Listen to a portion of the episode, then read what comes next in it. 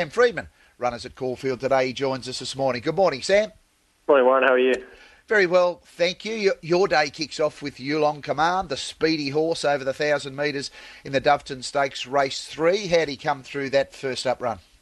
Very well, yeah. No, he had a bit of time back at the farm and he's been back up at Flemington now for a week or so, and that's a recipe that seems to work well for him. So he's very fit, and he obviously bounced back into some good form at his last start. So I think he's probably more effective around a bend, and don't mind him drawing wide. He can just work his way across, and he'll at least make them earn it. But he's got to keep going up a level. You'd expect with his racing style that he's going to be part of the speed. Have you had enough time to delve into it and see if you think he's the absolute leader here?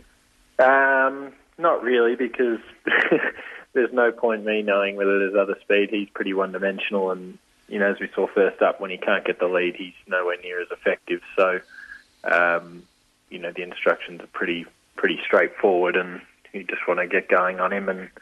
And you're always going to be a little bit vulnerable late with him. That's just the nature of having a horse that rolls along at such a good clip. But hopefully he can hold them out.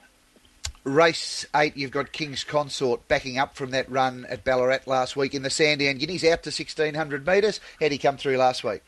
He's come through it super. He's had a really good week. The backup was we gave it thought, just given the way the race was run last week and obviously the way that he closed it off. So, he needed to have a good week for us to warrant lining up today, but he couldn't have done any better. So he's just been a little tardy out of the gates, and he's not been... been able to hold a spot for much of this prep. So, we've just bounced him out of the gates this week, and he seemed to be, responding well to that. And hopefully he can just now out to this trip, just keep a few behind him and get through his gears. He's, he is going well, and his runs have been full of merit. And, in what looks an even race, he's, he should be there with some sort of each way chance. I want to touch on one of the runners from Ballarat last week, an impressive winner and through some good form lines in Green Fly. What's the latest on Green Fly after coming through that win last week? Yeah, he's come through it really well. We want to get him to the Inghams up there in Sydney.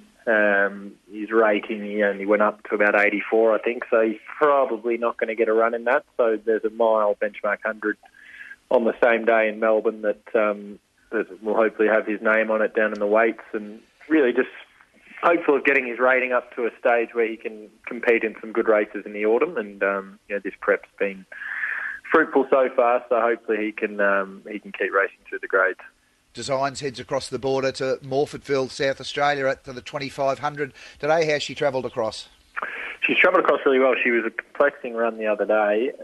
We trialled her last week. Since that run, she's trialled well. She's obviously a winner at the track and trip. Previously, she's pretty much at peak fitness. This run will top her off, so we don't want to take away from her ability to roll along once she's out at this trip. But she'll just keep improving, hopefully from the 800, and she should be there about. Best of luck today, Sam. Thanks for joining us this morning. Cheers, thanks, Ron.